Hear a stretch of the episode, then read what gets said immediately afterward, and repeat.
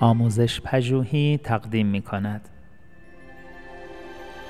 صد نکته در کلاسداری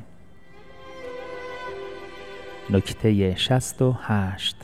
سخن گفتن در مورد سایر معلمان.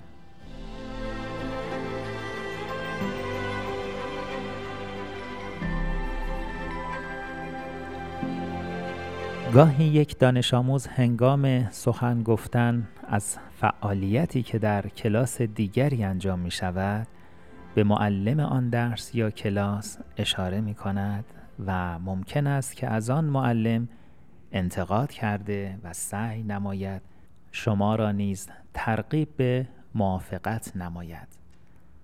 در این حال بهتر است این گونه نظر بدهید. این رفتاری غیر حرفه‌ای است که در مورد سایر همکاران صحبت کنیم و سپس توجه همه را به سمت فعالیت جاری کلاس هدایت کنید در بسیاری از موارد این واکنش به مشکل خاتمه می دهد. اگر دانش آموز باز هم بر سخن گفتن پشت سر همکارتان مصر بود با رفتار او به عنوان یک مورد انضباطی برخورد کنید. به او به طور جدی متذکر شوید که ادامه طرح این نظرات کاملا بیادبانه است و اگر لازم دیدید او را از کلاس بیرون کنید.